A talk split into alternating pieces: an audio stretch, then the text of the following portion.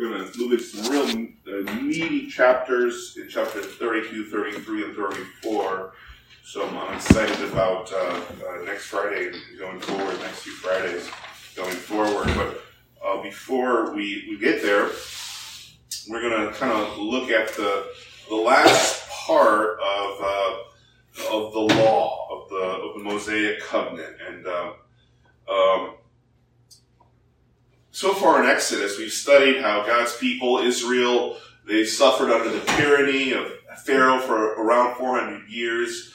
And then we're told early on in Exodus of God hearing the cries of his people. And so God in his mercy sends a deliverer named Moses. And if you remember, uh, Moses was raised an Egyptian prince, and uh, he's still uh, he's still very Egyptian. And we were introduced to this kind of this introduction of Moses' life and, and calling. We were introduced to the theology of corporate identity. Uh, we, we, we learned that uh, in order for a leader of God's people, in order for that, for him to rescue God's people, he must first identify with God's people. And so in the 40 years of, of, of wilderness, Moses has this transformation. He goes from Egyptian prince to uh, Hebrew deliverer.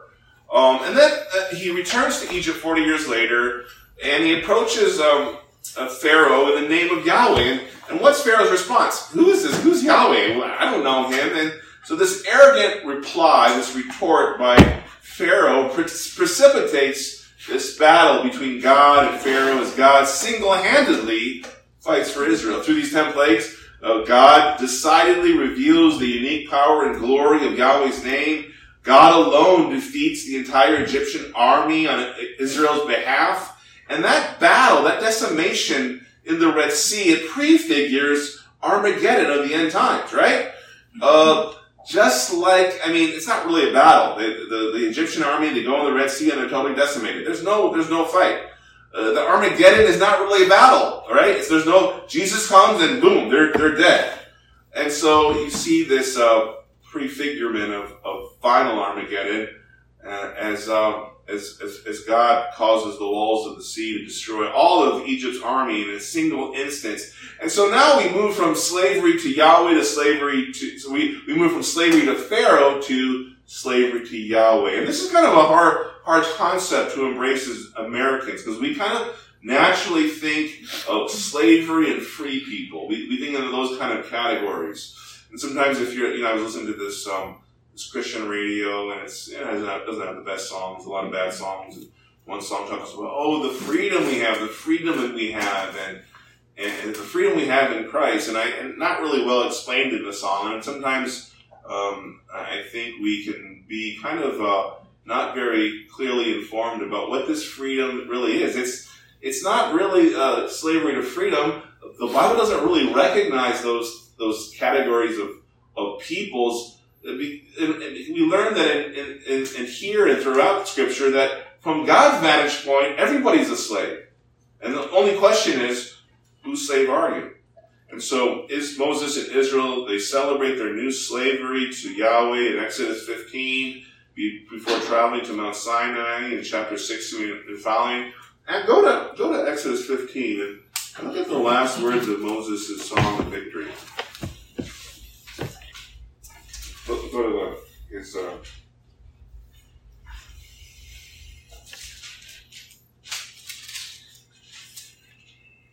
this is the, the, the last words of, of Moses' song. He says in verse 17, chapter 15, verse 17. You will bring them, Israel, and plant them in the mountain of your inheritance, the place, O Yahweh, for which you have made for you to inhabit, the sanctuary, O Lord, which your hands have established. Yahweh shall reign forever and ever. That's the final, uh, final words of Moses' song. So Israel goes to Mount Sinai in chapter 19. They receive the law in chapter 20. And from chapter 20 onward until chapter 31, Israel receives the law, instruction how to build the tabernacle, um, and this, the, the, chapter 31, these final instructions about the tabernacle, this is what? This is what Moses celebrated at the end of his song. It's a, it, this, this sanctuary, this tabernacle, uh, uh, that becomes a temple later, in the Old Testament. It's a place that symbolizes final creation and the Garden of Eden. So, as I said many times before in our study of Exodus, Exodus gives is a is a gives us a framework of salvation. It presents a theology of salvation. It is the cornerstone of theology, right, for the Bible. We are saved from slavery to sin, to slavery to Yahweh, a slavery that will uh, lead to a new kingdom, a new creation, and God's indwelling presence. Last Friday we looked at chapter 30. We were given instructions about the altar of incense. What did the altar of incense symbolize? Quiz. The prayers of God's people. Great. It was placed where? Where in the tent? Okay. Uh, right outside the right outside the curtain, uh, in between the the lampstand and the table of showbread. Uh, and then we were given information about the atonement price for census taking, uh, something that David kind of breaks and is punished for. Then we're given uh, instructions about the laver for the washing of the priest's hands and feet to symbolize the holiness involved in ministering to Yahweh in his holy place. Where was the laver for the washing situated? Where was the placement of that? It was in between two things. So if you're kind of a, uh, it's in between two things, the, the tent, the tent, right? And then the, the, the, the bronze altar of sacrifice. So in between the bronze altar of sacrifice and the tent of meeting, where the holy place and also the showbread, the lamp, and the altar of incense. In between is uh, is the the laver for the washing of the hands and the feet, right? Um, then we're given uh, last thirty, uh, chapter thirty. We, we look at the ingredients for the anointing oil for the priest, ingredients for the incense of the altar of incense. Uh, both mixtures could not be replicated for personal usage reserved exclusively for the tabernacle and the worship of God, to teach them, right? To teach them about holiness, holiness categories, that God is not, is not ordinary. So, uh, everything involved with his worship needed to teach that to his people. And so in today's chapter, in chapter 31, what started in the giving of the Ten Commandments in chapter 20, and then the subsequent instructions on the tabernacle, priestly garments, ordination, um, uh, uh, uh, process ends with the description of two special people, and finally it ends uh, on the on the Sabbath, on the Sabbath, and we're going to look at just how important that was and and the function it served. What's going to be made clear, among many other things, is just how chapter 20 to 31 serves as one unit, one literary unit. So they received the Ten Commandments in chapter 20, and then the final instructions on the Sabbath in chapter 31. And so we learn how the law, the Ten Commandments, the tabernacle, the priesthood, the Sabbath, it, they all come together in harmony and cohesion.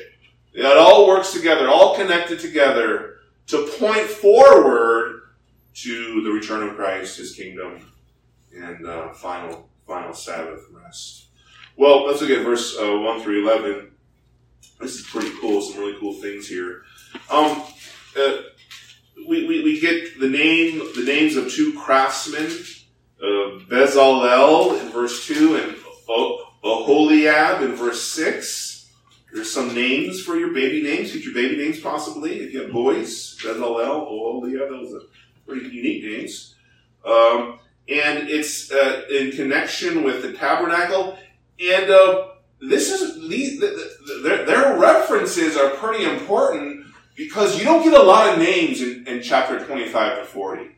There are few individuals who are kind of marked out by name. So this is no small uh, feat of honor, no, no small recognition. Um, verse 1, uh, Yahweh speaks to Moses, and um, he says, uh, See, I have a I have uh, called uh, by name uh, Bezalel, and he's the son of Uri. That's his father. He's the son of Hur. Uh, that's not Ben Hur, like Charlton Heston. That's not, not Charlton Heston, but that's his. Uh, that's his grandfather. of the tribe of Judah. Go to First Chronicles. We get it. We get it. We get Bezalel's family tree. So go to First Chronicles, and uh,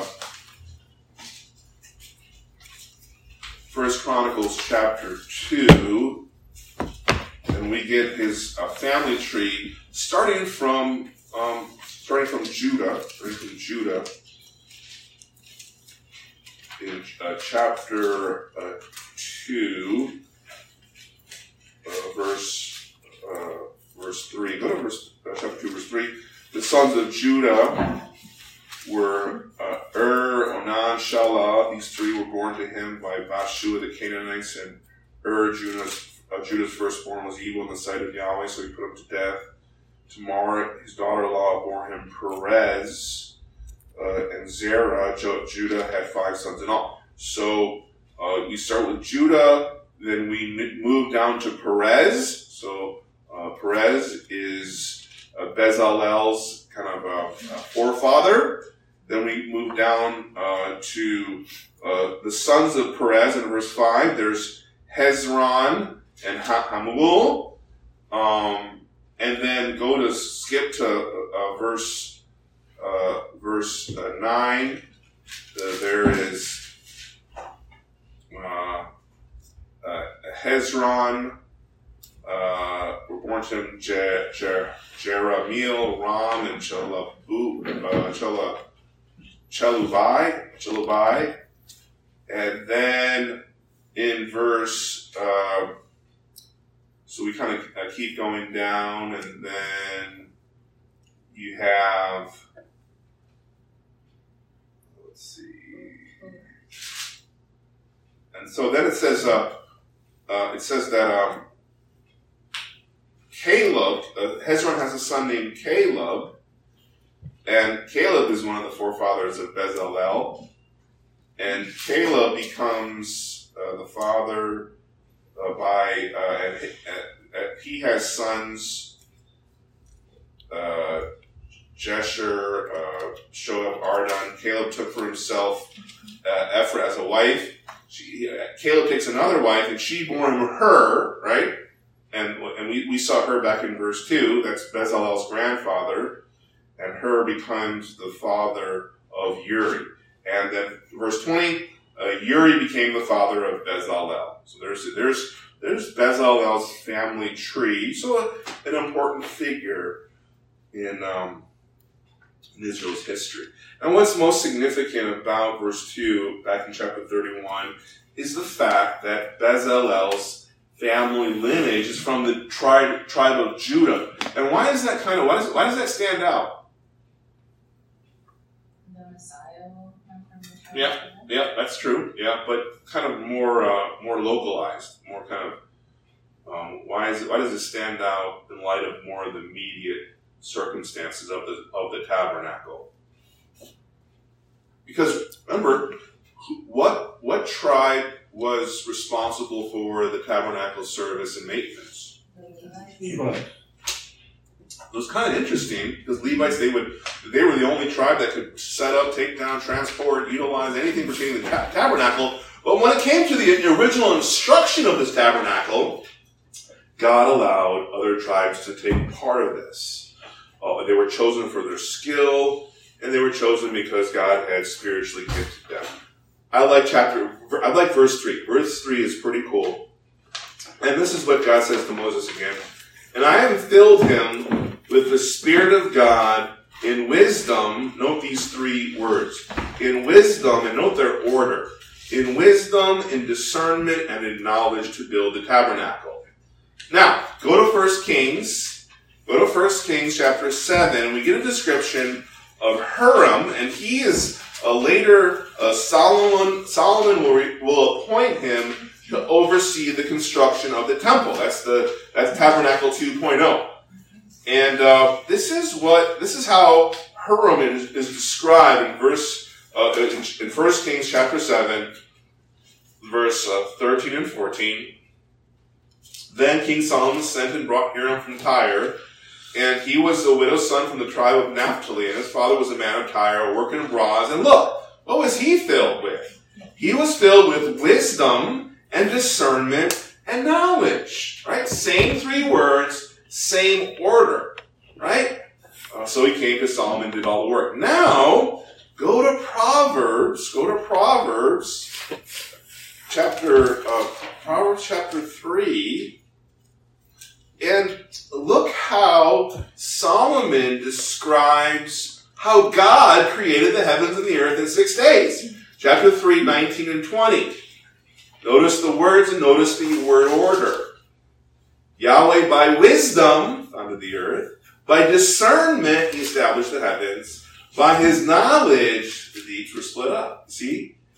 Um, that signif- what does that signify? What does all that signify? All those connections. It's kind of like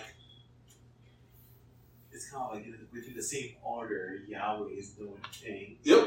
And he imparts that same kind of order to people that he chose Yep. to do things Sure. in regards to his kingdom. Yeah. And Okay. it's just kind of like a mirror to Yep. the way that he does things, and then Yeah. I want you to do things in the same way that I do things Okay, So he okay. imparts, you know, to them in the same category. Okay. Okay. Knowledge. Yep. Uh, is, it, is it knowledge? Yep, yep. Yeah, wisdom, wisdom discernment, knowledge. Yeah. Yeah. So you got a good general picture of what's going on, but more specifically, what's kind of the what's more specifically what is kind of the connection there? The earth is the tabernacle. Yeah. So the it shows how the tabernacle is a symbol of creation. Okay. So in the same way, God created the universe with wisdom, discernment, and knowledge. So did Bezalel construct the tabernacle, a symbol of creation. So did um, so did uh, Huram contri- uh, construct the temple, which is a symbol of creation. And what, what is the previous passage we read before Proverbs? Uh, First Kings 7, 13, and 14. okay. So th- this signifies, as, as I, you stated earlier, we saw earlier, that the tabernacle uh, was to be viewed as a model of creation when God dwelled with man. The tabernacle was intended to parallel creation. I shared this story before. Uh, you know, I grew up in Korea and uh, went to an international school, and uh, we, we took a trip to uh, the DMZ. DMZ is like the demilitarized zone where uh, you know, where North Korea is separated from South Korea. It's really intense, you know, scary. And um, I remember the, I remember the, my teachers uh, looking at all of our class, and he said, "You see those North Korean soldiers? Don't point at them. Do not point at those North Korean soldiers." And we're all just like laughing. Okay, why are you pointing at them? But uh, you know, in, the DMZ, they, they, they, they, they, they had this situation, this rivalry where they would they would build there was the North Korean flag and the South Korean flag, and every year they would they would they would uh, they would each side would make a bigger flag. And so every year there would be the North Korean flag would be bigger, and the next year the South Korean flag would be bigger, and it got out of control. And they were so big, they had to have a meeting to discuss, okay, we gotta stop this rivalry. And so they made a deal where the North Korean flag is allowed to be bigger, but the base of the flagpole of the South Korean flag is allowed to be bigger. Now, the North Korean flag, it's so big, it doesn't flap. It just, it, it just, it stays down. No matter how windy it is, it's so big, it won't, you can't see it. The tabernacle was Israel's flag to the world. And it, it broadcasted salvation. It was a message that new creation was not lost. That history was going somewhere. There was, there was a, there was this train to salvation there, and you could get on. You could get on this train, but you could only get on by faith in Yahweh. And so that was this, that was the purpose of, uh, of the tabernacle. Uh, it says uh, in verse 30 again, I, I have filled him with the spirit of God and wisdom. Um, where did you, do you, now this, this, this, we're in Exodus, we're early on in scripture, so spirit of God hasn't been mentioned a lot. Does anybody remember where, where you saw it first, the spirit of God? Genesis 1. Genesis 1, very good. Hovering over the earth that was uh, uh, formless and void. in verse 3 again, uh, I filled him with the Spirit of God and wisdom, discernment, knowledge, and, and all kinds of craftsmanship. That word, that um, that Hebrew word, you saw in we see three times in Genesis chapter two, verses two and three. On the seventh day, God completed His work. There's the word again. Rest on the seventh day from all His work. There's the word again. Rest from all His work which God had created make it. So verse three makes it abundantly clear. Um, when you see the tabernacle, think creation. Think Eden. Look at verses four and five. Um, just kind of a side note. You see end of five at the end of three, that phrase in all kinds of craftsmanship. It's just to say that Bezalel was really skilled. Uh, was kind of a, he knew every aspect of um, of uh, you know craftsmanship. He was a really skilled worker. And, and then in, in, verse six, we're, we're introduced to number two, the number two guy in charge, Oholiab. Um, uh, he uh, he had really he had a nice six pack, you know, holy abs. so, um, in addition to uh, the second guy in charge, there was also a team given to them.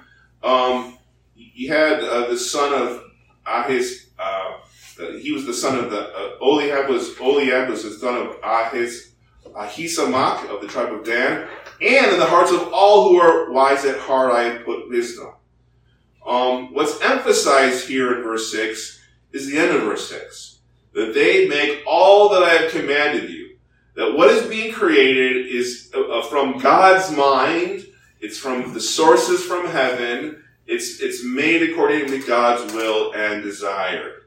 Um, they're, they're going to build according to all of God's specifications. Now we move to 7 through 11, and this is kind of a, just a nice review of everything that we, we saw from chapter 25 to 30 in relationship to the, to the tabernacle, right? Verse 7, the tent of meeting, we looked at the ark of testimony, the mercy seat, furniture of the tent. Verse 8, the table, utensils, pure gold lampstand with all its utensils, altar of incense, altar of burnt offering, the laver and its stand, the woven garments, the holy garments, the garments of his sons, the anointing oil, verse 11, the fragrant incense. You get a nice succinct summary before we move to point number two, and we look uh, at the laws on the Sabbath. Now, uh, Moses had uh, spoken earlier about this Sabbath in Exodus. You guys remember where? In Exodus? Two, two, two, two main spots. What was the first uh, mention? of the Sabbath. You remember? That was the Ten Commandments. That was the second one. But there was one that one place that came before. To Exodus 16. And this, remember, remember, shit. If you if you remember the my, my, my time, my kind of a breakdown of this of this book. Remember, chapter 16 and 17 it deals with the topic of the purpose of the law. God is preparing them to receive the law in chapter 20, but so in 16 and 17, he's he's he's he's first giving the giving God's people Israel the general idea. This is kind of the general purpose of the law, and so that's it's found in that in this section of chapter 16. Uh, go to verse 23. So six days uh, he, he's going to provide uh, this miraculous uh, uh, omer, uh, these these kind of these wafers, these these honey wafers. Um, he's going to provide a, a meat at, at, night.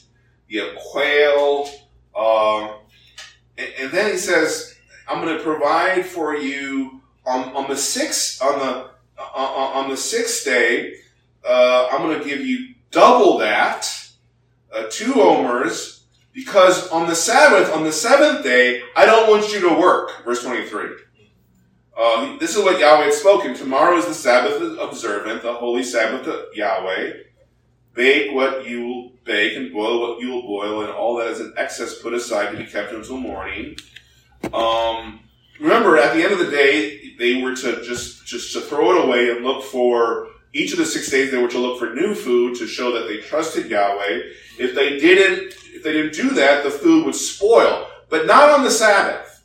On the Sabbath, um, verse 24, um, they put it aside as Moses had commanded, and it did not become foul, nor was there any worms in it, right? So uh, sixth day they get a double por- they, they they gather a double portion for the seventh day. And Moses said, "Eat it today, for today is the Sabbath to Yahweh. Today you're not going to work. Today you will not find it in the fields. Um, six days you shall get, uh, gather it, but on the seventh day, the Sabbath, there will be none." Now it happened. What happens on the Sabbath though? Verse twenty-seven. Now it happened on the seventh day that some of the people went out to gather. They break the Sabbath. And so you, you learn two things. Number one, the law does what? The law reveals the sinfulness of God's people. Number two, you get a kind of a hint, okay, how this Sabbath thing's going to work out for Israel, right? You get a little preview that what God instructs in chapter 31, it's not gonna, they're not gonna do very well. Uh, chapter 16 already told us that. Um, again, you, you, get a, a, little bit of uh, the observant observation of the Sabbath instruction in Exodus 20, 8 through 11, the 10, the 10 words of the 10 commandments.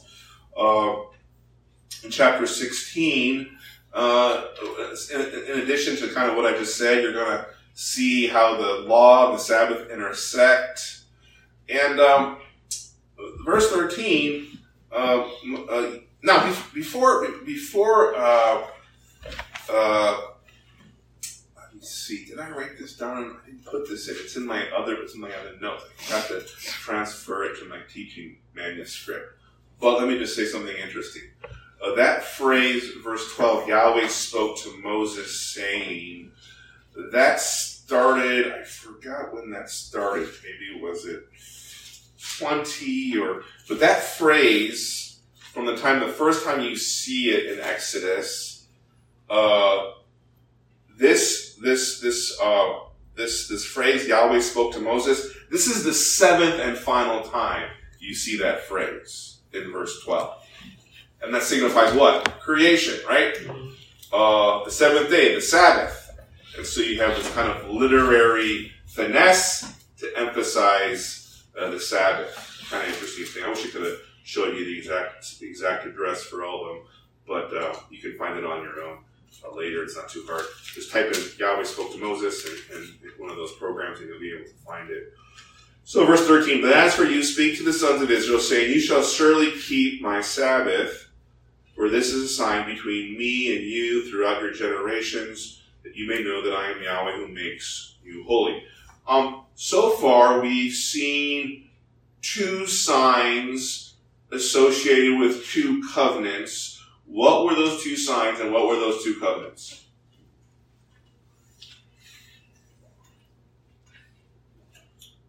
Two signs associated with two covenants so far. Uh, oh. What, what were they? From Genesis all the way up to Yeah, from Genesis and up all the way so far up to here. Okay. Yeah. I have a guess. I don't know if it's right. So first sign, if we're talking about covenant, then it's the Noahic Yeah, covenant, yeah, yeah. and then the sign is the rainbow. Amen. Yeah. yeah. And uh, second covenant is the somebody else. The Abrahamic covenant. Abrahamic covenant. And what's the sign of the Abraham covenant? the walking? Um, And that was the covenant ritual. that's the covenant for You're close. That's a good guess. A good, good answer. What was the sign? It'll make them a nation. No, it was. It was. It was like a.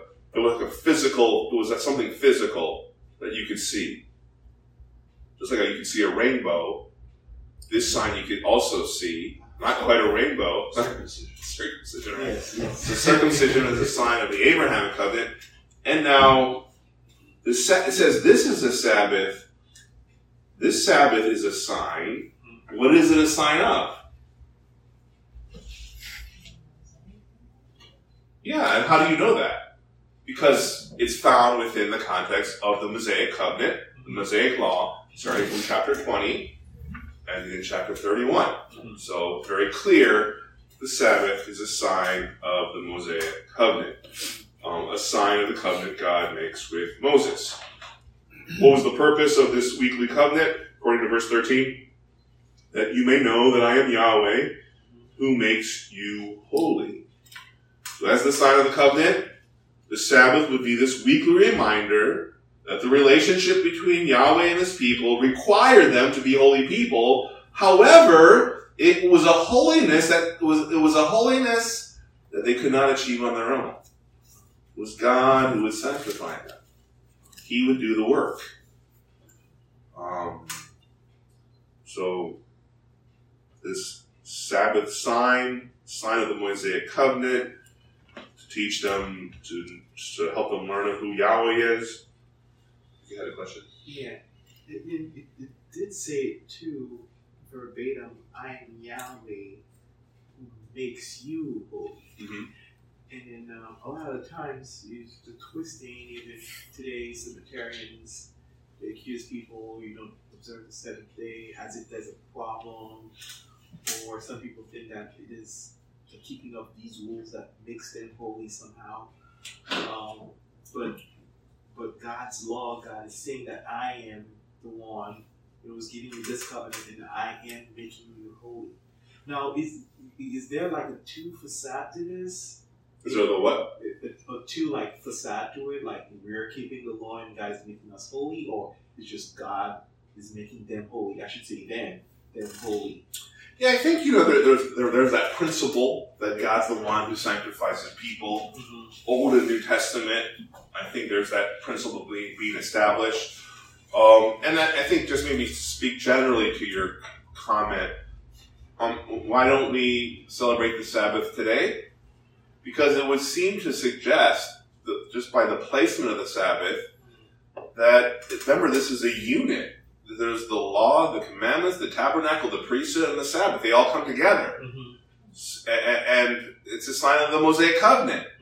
So to practice the Sabbath would it would seem to strongly suggest in these chapters that you need to practice everything. Everything. You- You need, you know, the law and the civic laws and uh, the tabernacle and the priesthood and all of that in order to, um, and so um, that's kind of a kind of the main reason why we don't uh, practice this the Sabbath. We're not part of the Mosaic covenant anymore.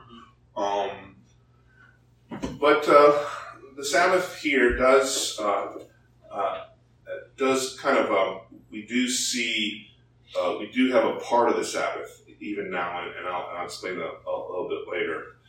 Um, verse 14 and 15, uh, God continues, Therefore you shall keep the Sabbath, for it is holy to you. Everyone who profanes it shall surely be put to death, for whoever does any work on it, that person shall be cut off from among his people.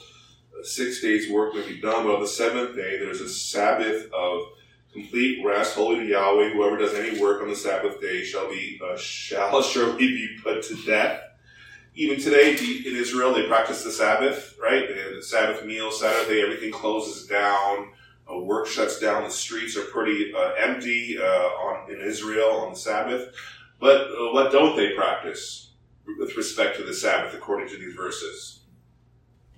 They don't kill. They don't kill anybody who is working on the Sabbath. Um, so close, but not close enough. Um, what is the relationship between the Sabbath and all the tabernacle instructions that we kind of saw before? Well, this is the, the Sabbath is when God's people worship God. This was the day that they were fully dedicated to un, uninterrupted, focused worship.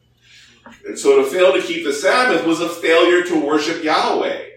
And to, and to, and to fail to worship Yahweh was to say, hey, I'm not part of the people of God. Remember, the Sabbath is the sign of obedience to the Mosaic covenant.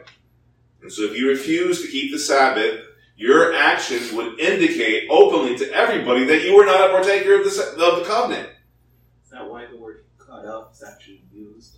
Uh, uh, If you're making the statement by action, then we will. Then God is asking them to actually cut you off. uh, yeah, that's uh, uh, yes and no. Yes, that that cut off is. Uh, I think that's in relationship to this the circumcision. So it's this. Okay. It's this bloody ordeal. So that uh, uh, it's cut. Um, and I think also, let me see. That's one of the unique features of the, the Legacy Standard Version. I remember them talking about that and they, they use they purposely use cutoff, and there's not a lot of versions that use that because it uh, see, chapter 15. Broad, middle, split apart. Maybe it was the covenant, and let me see, where's the circumcision? Uh, Genesis 15. Is that it? you should keep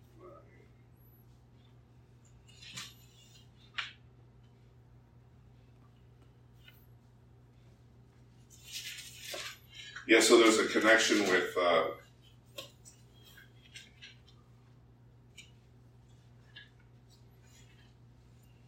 Yeah, so there's all you see, I, I, I, I forgot the details, but uh, chapter 7 and 14, an uncircumcised male is not circumcised in the flesh of his foreskin, that person shall be cut from, cut off from his people. And then um, the sacrifices, I think it's also related to the sacrifices, although I can't kind of give you exact uh, verses to show that.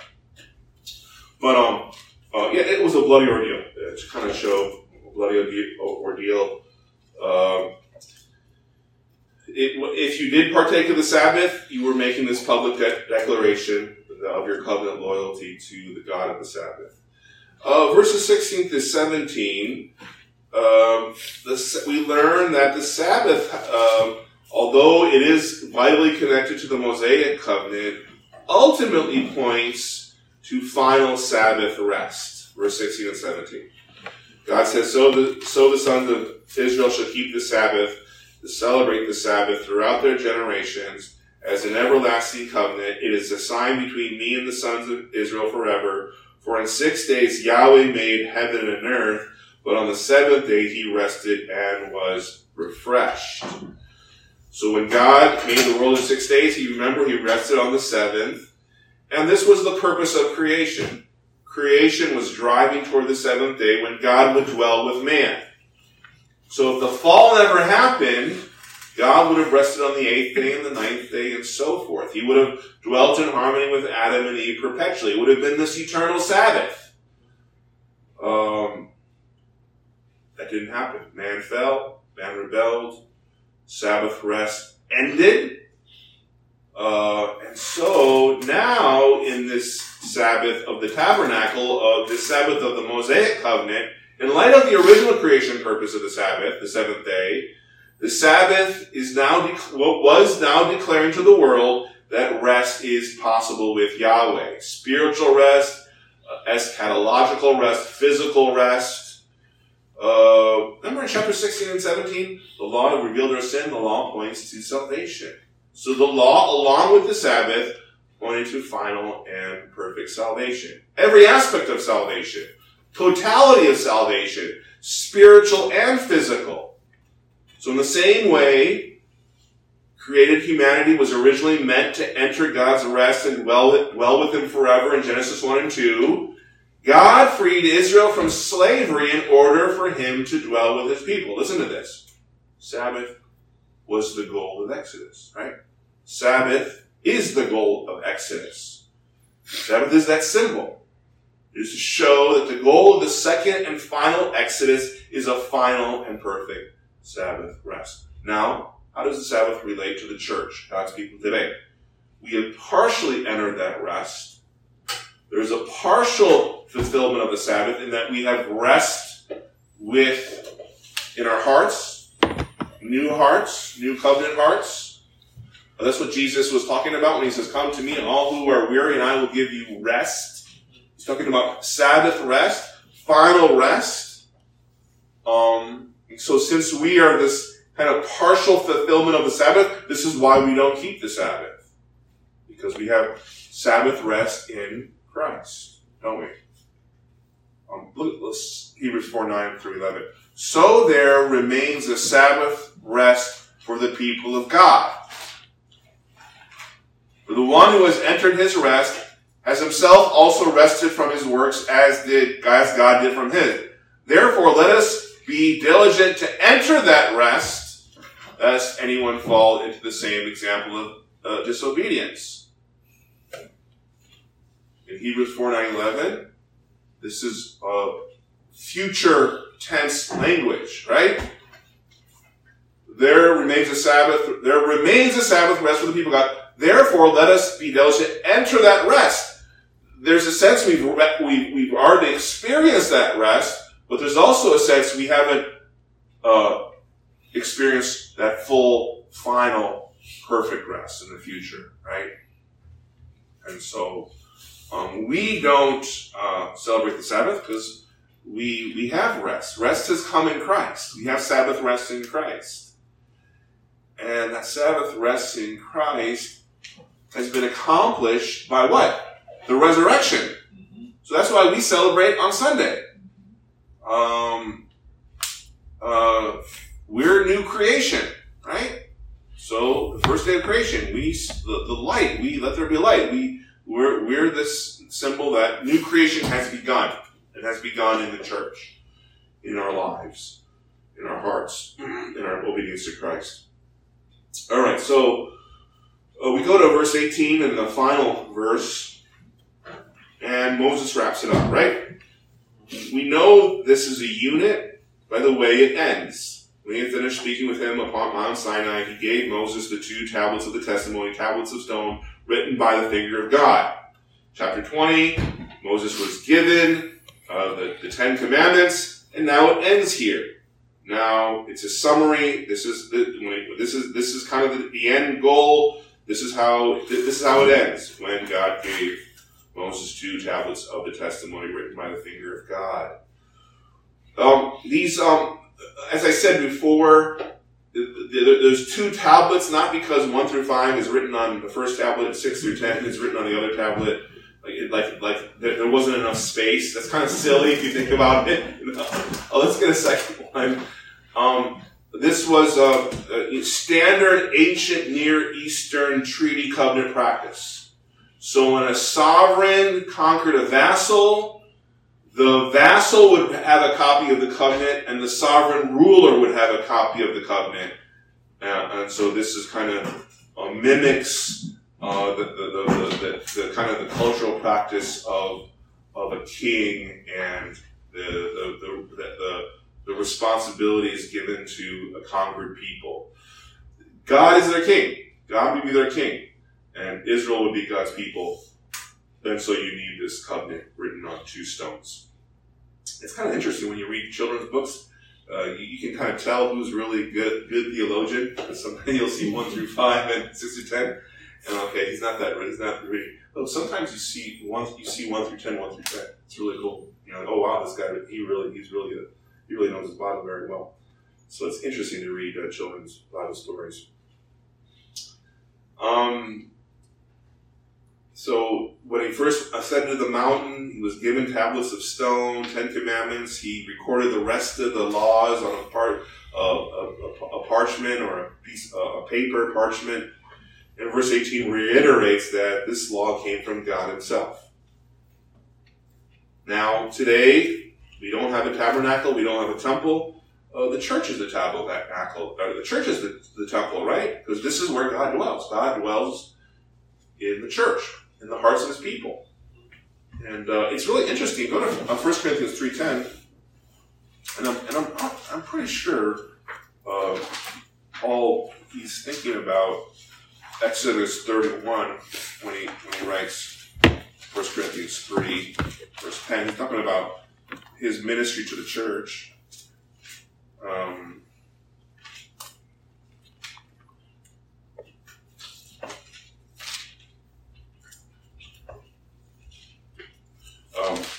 chapter uh, 3, verse 10. According to the grace of God, which was given to me like a wise master builder, I laid a foundation and another is building on it. But each man must be careful how he builds on it. That word, master builder, is one Greek word. And you see it in Exodus 31. When you look at the Septuagint, the Greek version of the Old Testament, um, uh, you, find the same you find the same uh, a word in uh, verse four when it's speaking of uh, uh, devise artistic designs. Uh, the Septuagint uses the word, uh, you know, oh, that word for work to devise artistic designs for work. the same Greek word that Paul just used in 1 Corinthians three ten is found here in verse 4 for work in Exodus 31, verse 4. So that's kind of interesting, right? Paul's kind of writing. Um, he sees himself as a New Testament version of Bezalel, right? He's the craftsman building God's tabernacle, and the imagery he has in mind is Mr. Bezalel, who's building the tabernacle. So you see that theological connection, right? That's all. Uh, the church. What is the church? The church is God's flag now to say, "Hey, you want salvation? Uh, you can find it here. You can find it in the church as the church preaches the gospel to the world." So there you go.